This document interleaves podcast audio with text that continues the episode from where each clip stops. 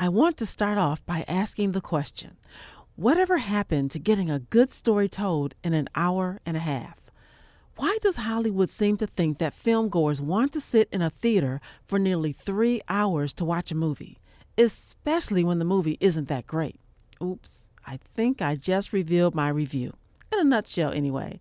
So let's get a little more in depth.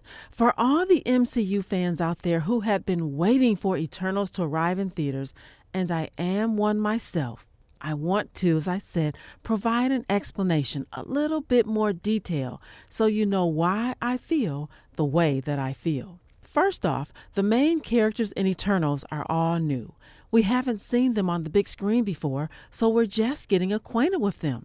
It's a lot to take in, learning about 10 new characters and their backstories all in one movie. And that's certainly one of the reasons the movie is over two and a half hours long. But it's just too much in one sitting because we have all of that to digest along with a complicated storyline. So I'm going to try to do my best to break it down. The Eternals are a diverse team of 10 superheroes who had protected the Earth since the dawn of man. They fought off and thought they had destroyed giant monsters known as deviants. So the Eternals go their separate ways. But mysteriously, thousands of years later, the deviants return, which brings the Eternals back together again. Unseen them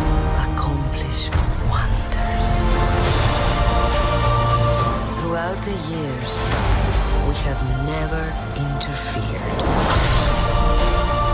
Until now. Speaking of the deviants, with their big mouths and giant teeth, they look kind of like Venom. Now, couldn't the visual development and costume departments have gotten a little more creative and given them their own unique look? I also had an issue with the Eternals, in particular, those hokey looking gold rings, and their attire could use an upgrade as well. The colors look dull and they're just downright boring.